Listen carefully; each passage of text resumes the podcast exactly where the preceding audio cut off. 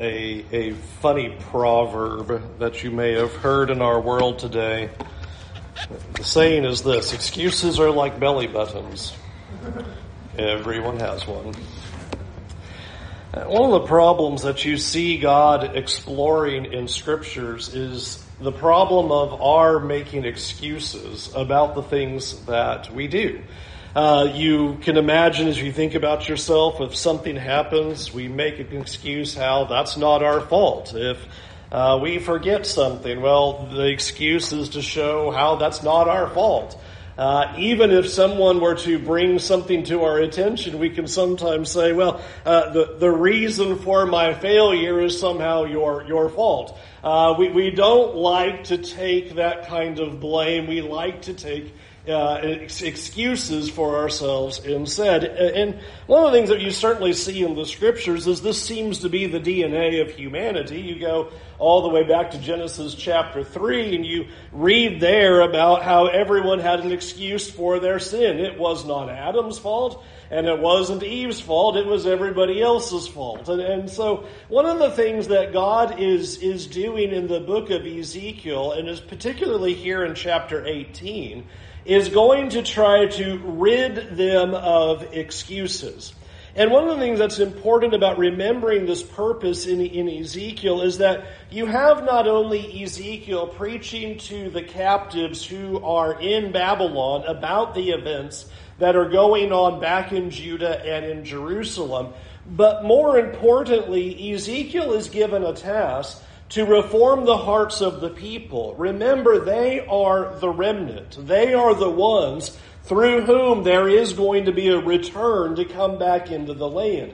And so Ezekiel's just not simply telling them, hey, bad things are going on in Jerusalem and you're worthy of judgment, but has to spend a, an awful amount of time explaining what God wants and to get their hearts ready to be able to repent. And so one of the key pictures that we're going to look at tonight in Ezekiel 18 is the ending of excuses. Now, if you've read Ezekiel 18, you might know Ezekiel 18 20 really well. The soul that sins will die. And I want us to spend our, our lesson tonight thinking about why that's here. We, we can lift that out and use that to argue against other groups about various things. But why was Ezekiel proclaiming that message? Why was this so important for the people in captivity to hear. And we're going to talk about how this will then generate our own repentance and new hearts before God. I want you to notice in chapter 18 of Ezekiel that you have a picture of the mindset of the people, and it's depicted in a proverb. We're told there in verse 1 the word of the Lord came to me. What do you mean by repeating this proverb in the land of Israel? The fathers have eaten sour grapes, and the children's teeth are set on edge. What an interesting uh, proverb seems to be going around. The, the people who not only are in captivity, but according to Jeremiah, also the people who remained in the land are all saying this proverb. And essentially the proverb is this. It's not our fault. The reason we are experiencing punishment is because of what our parents did and our grandparents and our great grandparents and all the prior generations. And that's the image of the proverb. The fathers ate the sour grapes, but we're the one with our teeth set on edge. We're the one dealing with the consequence of what they ate. And so God is now going to have to come to them and, and deal with the, this very proverb. But I want you to get a sense of where the people are. They are just looking at this and saying, we didn't do anything wrong, but we're bearing the punishment of our parents and grandparents and prior generations. Now, if you've thought about this, you may wonder where you would get such an idea, but uh, you might remember that you have places like in Exodus 34 in verses 6 and 7 that could probably be misunderstood to be heard that way. You might remember how God revealed himself to Israel.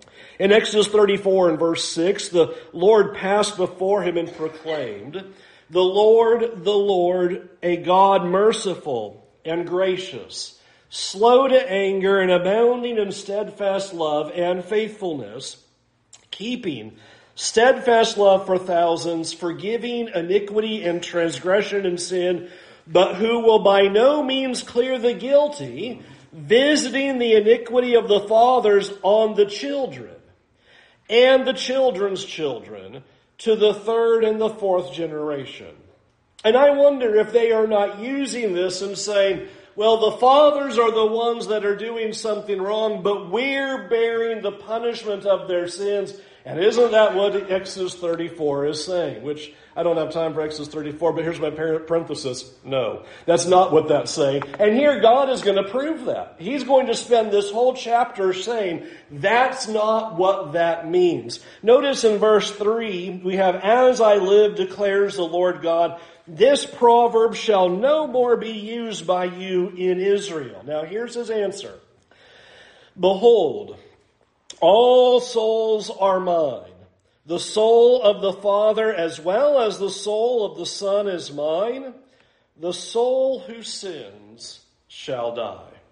So I want you to notice she says, I'm going to eradicate this proverb. I'm going to give you a teaching so that you're never going to say again, the reason I'm bearing punishment is because of what my, my parents or grandparents or prior generations had done. And you'll notice his first answer there in verse 4 is he simply says, I want you to know that every life belongs to me.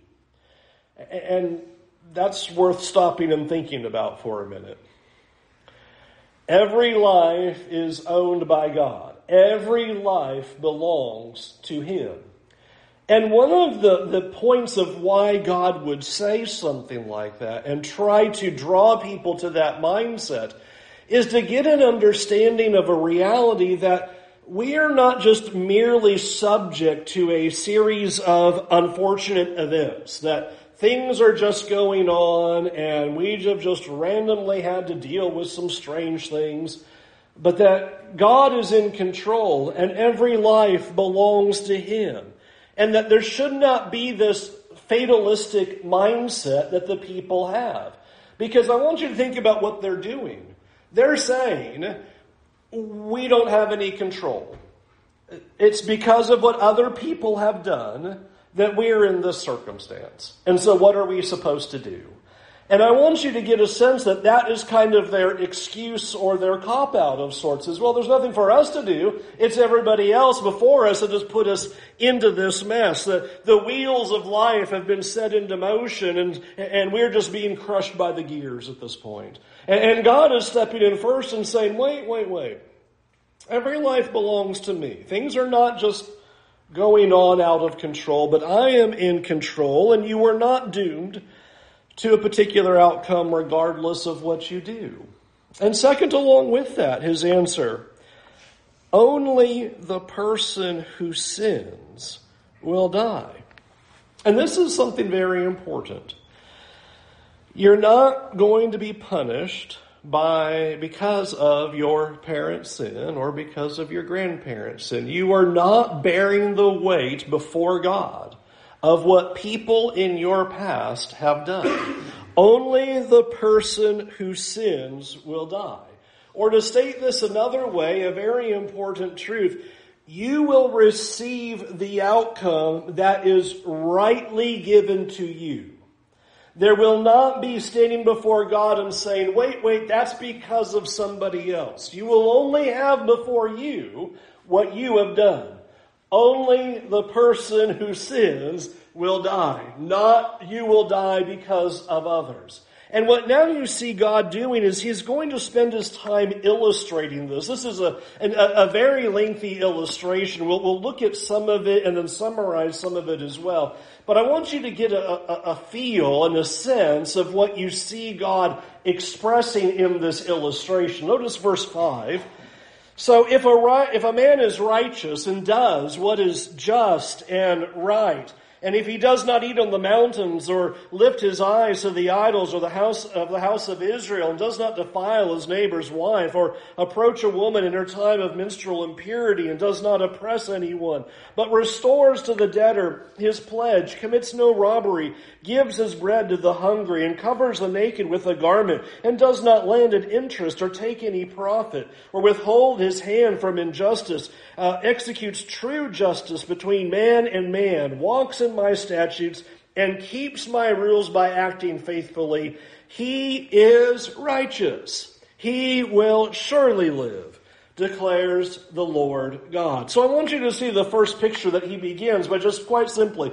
Here is a person who does not do the things, and I want you to notice a lot of the list is the things that Judah's could condemn for. He, they are not committing those sins, but rather are doing what God has prescribed. And the end of that paragraph is, He is righteous, He will surely live. But that's really not the thrust of the point. The next paragraph is. Because in the next paragraph in verse 10 it says, But he fathers a son who is violent, a shedder of blood, who does any of these things, though he himself did none of these things, who even eats upon the mountains, defiles his neighbor's wife, oppresses the poor and the needy, commits robbery, does not restore the pledge, lifts up his eyes to the idols, commits abomination, lends at interest, and takes profit, shall he then live? He shall not live.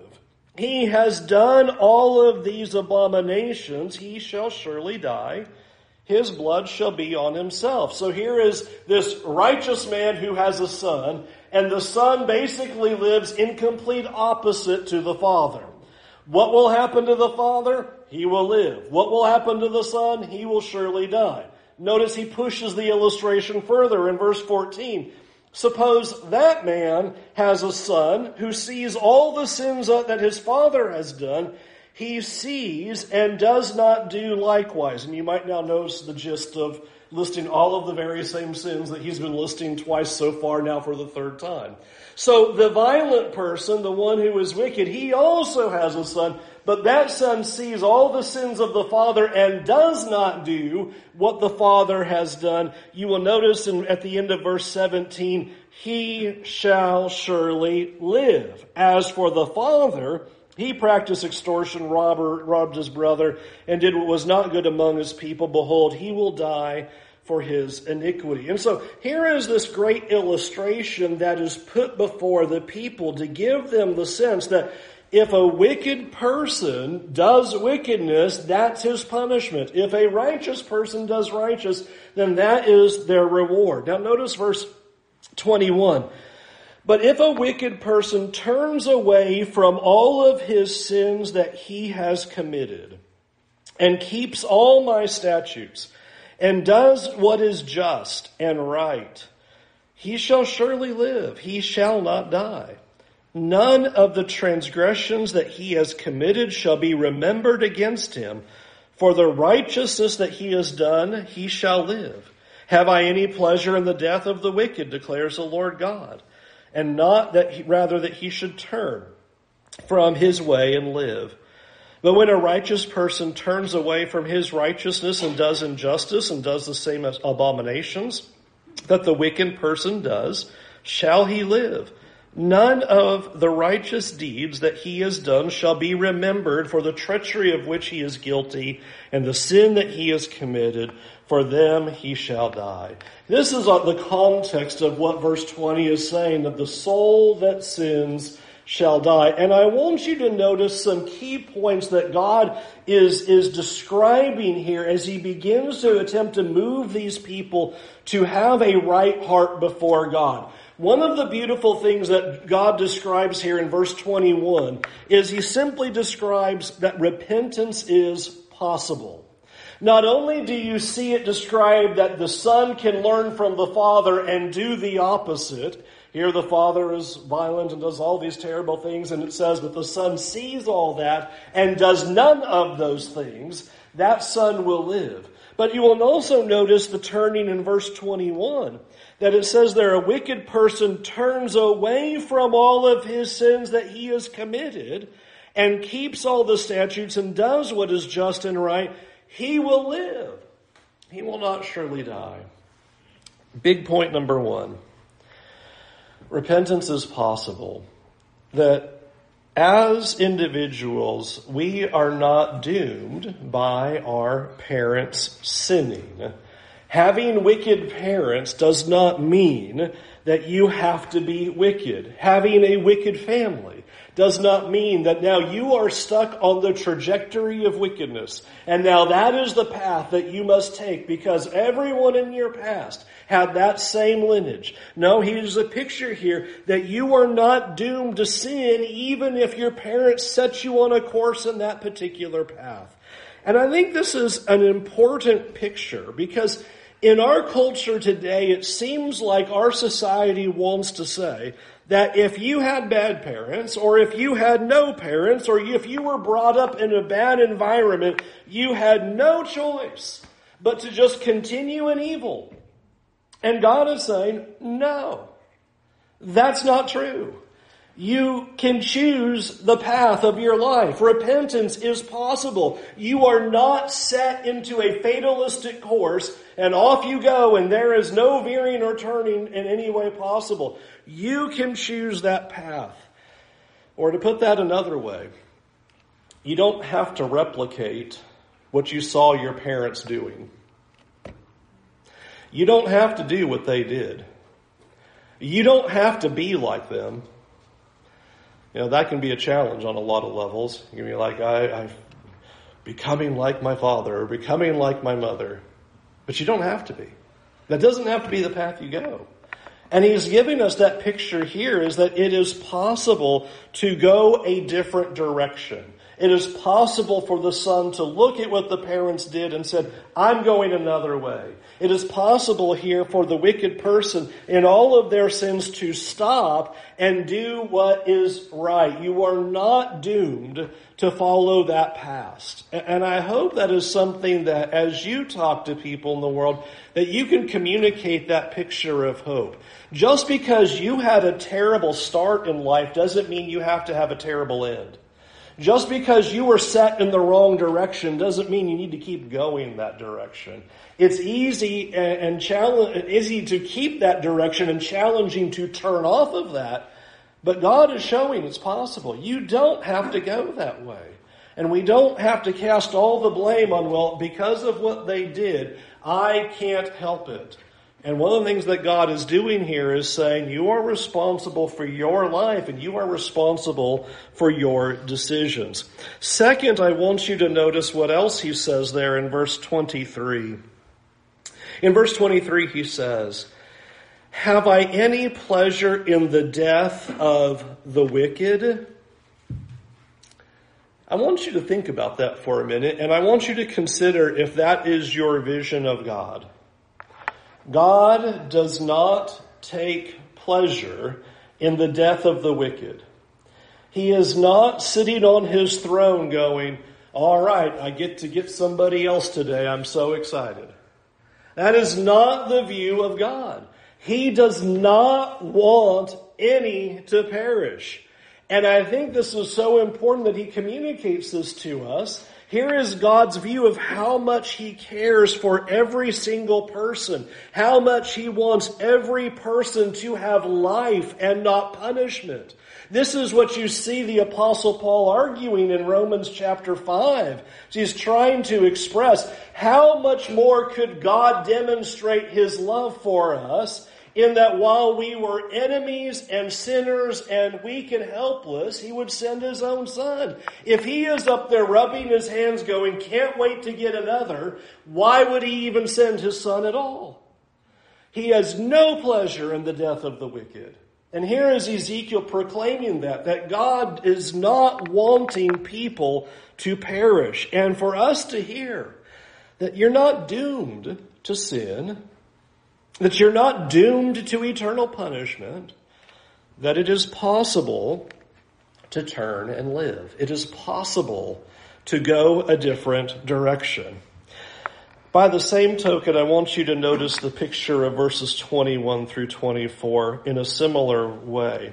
Did you notice that verse 21 said, Here is this wicked person who is filled with all of these sins and all of this wickedness, and yet he turns. And it says he will live. And it also then goes about describing here in verse 24. Here is this righteous person who's doing all this righteousness, but that person turns away from the righteousness and begins to do what a wicked person does, middle of verse 24, and asks the question, shall he live? Notice what the rest of verse 24 says. None of the righteous deeds that he has done will be remembered for the treachery of which he is guilty and the sin that he has committed. For them he shall die. Sometimes religion, I'm going to use that word accommodatively to just talk about everything out there, presents God like this. Here's all your good deeds, set it on the scale. Here's all your bad deeds, set it on the scale. And when you stand before God, hopefully, hopefully, if you have just a few more good deeds, you're going to be all right with God. But you know, if you have a few bad ones over here and you kind of tilt the scale up this way, well then uh oh, it's not going to go very well for you. I want you to notice that that's not what God says.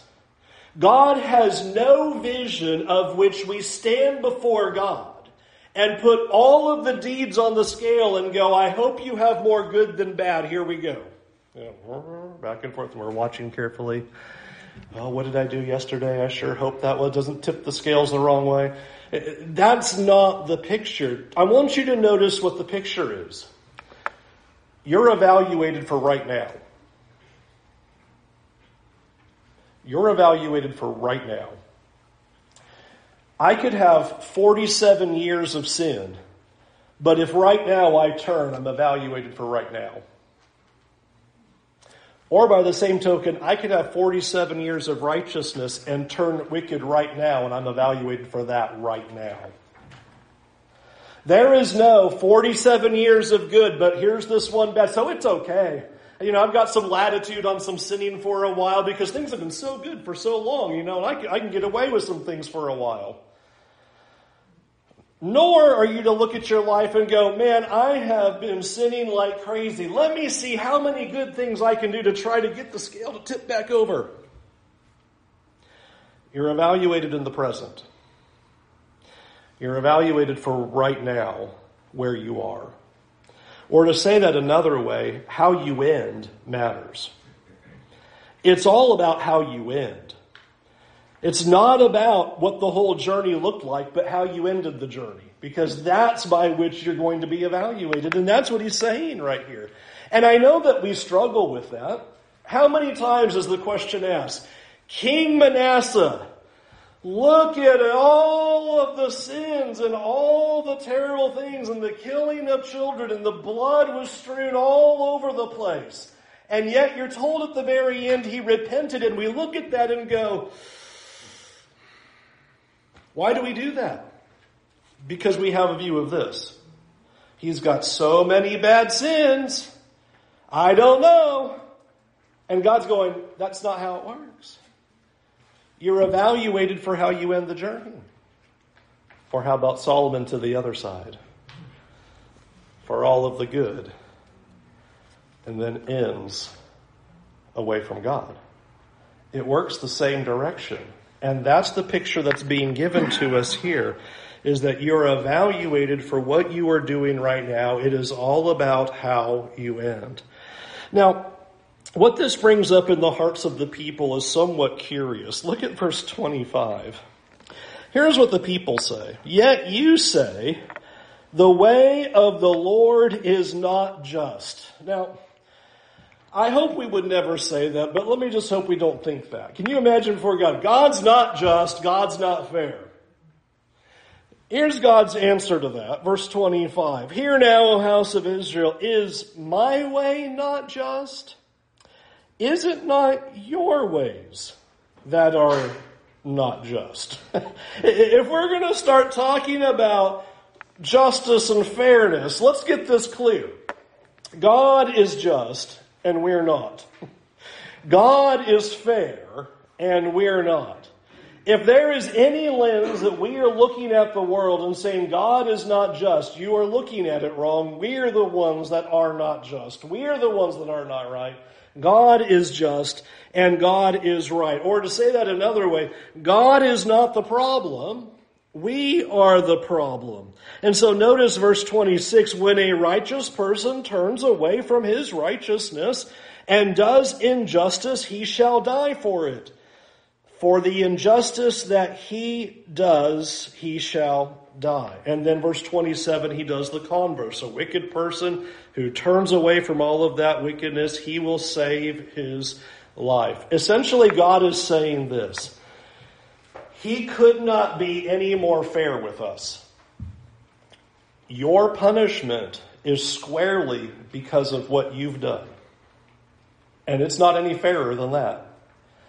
Uh, there's no curveballs, no surprises. It's you before God and what you've done. End of story. Where you are in that last moment, how your journey ends, is everything. And we will be judged strictly by that. And he says, Is that not fair? But then I want you to notice how he moves on with that in verse 30. Therefore I will judge you, O house of Israel, everyone according to his ways, declares the Lord God. Repent and turn from all your transgression, lest iniquity be your ruin. Cast away from you all the transgressions that you have committed and make yourselves a new heart and a new spirit. Why will you die, O house of Israel? For I have no pleasure in the death of anyone, declares the Lord God. So listen to it, how he ends. So turn and live. Great picture here that's given here as a reminder about what God is trying to communicate to us. I don't want anyone to die. Now, why has he spent this significant portion of scripture giving all of these illustrations about the Father who's righteous, but the Son is not righteous, but his Son is back to righteous, and the soul that sins will die, and that's the punishment that you'll receive, and there's nowhere else to look. It's simply upon us because God is completely fair and just. Why is he doing all of this? Here's one of the big reasons. Because we're never going to repent if we don't get rid of the excuses for why we sin. You know what we like to do? It's everybody else. And that's how this whole thing started. It's not us, it's our parents. And God's going, do you really think that the reason you are in captivity and the reason you are experiencing these things is because you were righteous and it was your parents who were sinning? Oh no. and we know the heart of God. If the whole nation had turned against what their parents had done in terms of sin, there would not have been this whole captivity and this whole judgment. That's why the prophets were even sent. What were the prophets saying? Repent before it's too late. You better turn before while you can. You've got only so much time left. If you turn, you can live. Why would you die? And here is our big problem is so often what we do is we blame our sins on everyone else. Well, if you knew my spouse, you know, if you just knew what they did, well, you, you, you'd understand why I have to do what I have to do. You'd understand why I have to commit those sins because they're like that. And since they're so terrible and they're so mean, that's why I do that. Or, well, if you only understood what things were like at work, or if you only understood what life was like at home, I mean, my kids, oh my, or my parents, oh my, or if you only understood what school was like, or if you only understood what. I want you to hear what God's saying. We have to stop making excuses for our sins. The responsibility is squarely on us. We're the ones making the choice. We are the ones to decide. And all that we are doing is attempting to cool that conscience that is saying you're doing wrong by going, yeah, well, it's okay because fill in the blank of terrible thing. And we will never move to have the heart of repentance that God wants if our default is to blame everybody else. How is he going to get these people's heart right if their proverb is, we're just here because of what our parents did? And God has to say, no, you're in your condition because of what you did. You made your choices, and now you are going to deal with those choices. And I want you to notice the picture of repentance. He gives us two pictures of, of, repentance that I think are very important, and that'll be the end of our lesson this evening. These two beautiful pictures that he says is, I want you to repent. Notice in verse 30, where he says there, Repent lest your iniquity be your ruin. I, I, am trying to keep it so that you are not bearing the weight of your punishment. I don't want sin to wreck you. I do not delight in the death of anyone. So two pictures he gives. In verse 31, he says, Cast away from you all the transgressions you have committed. Number one.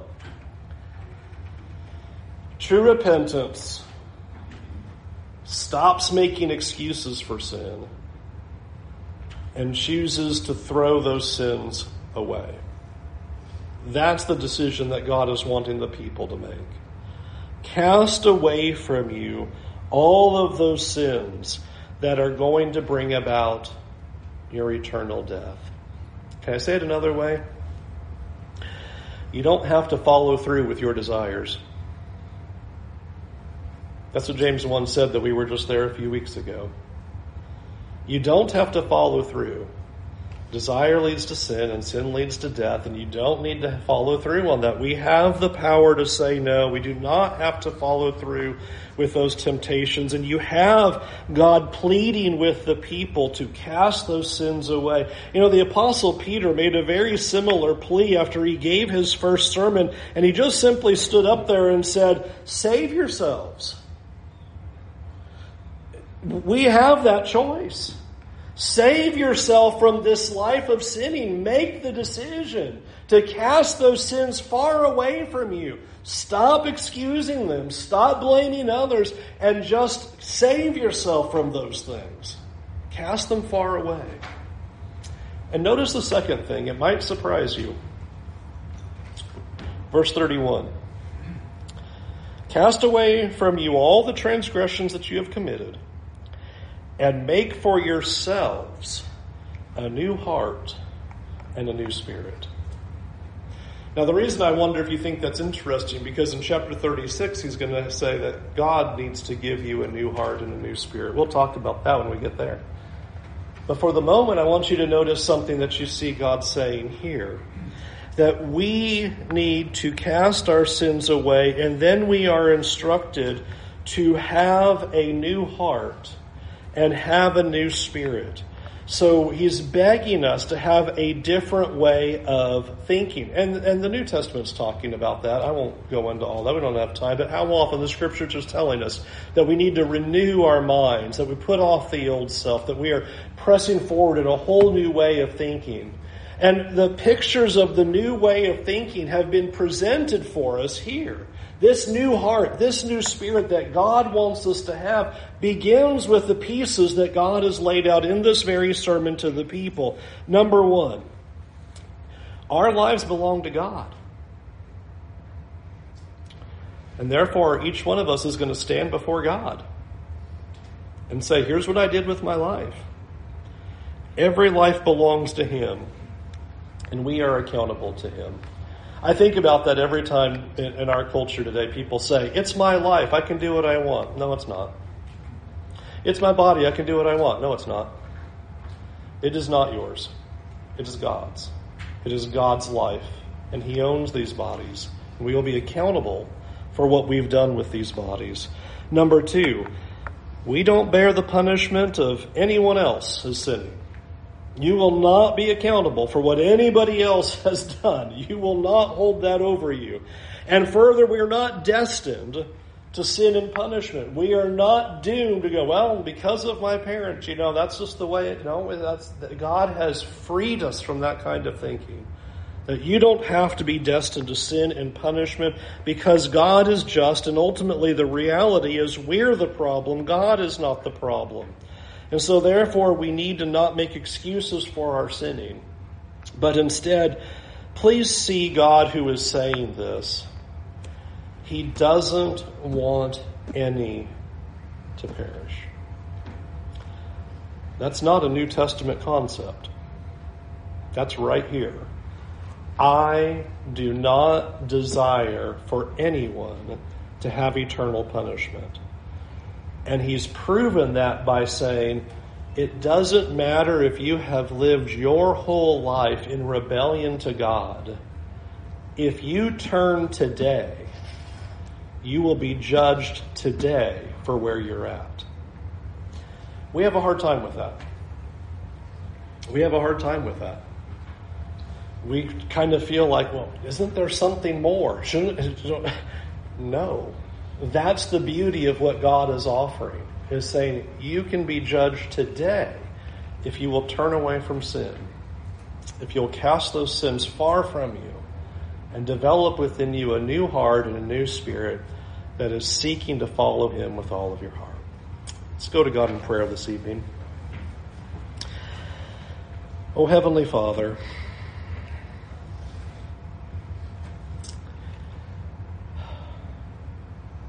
it is amazing to think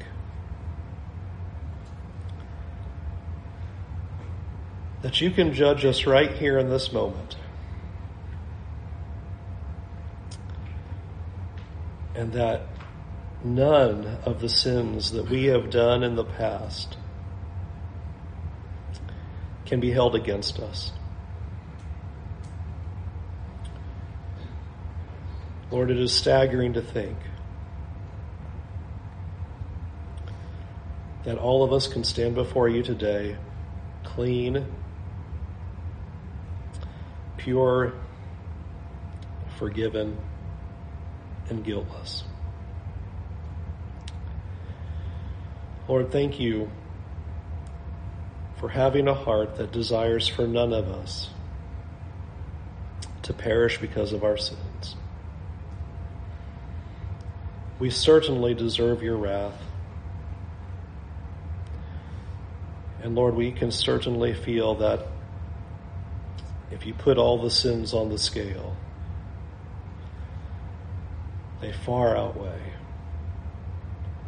all the righteous things that you've asked us to do.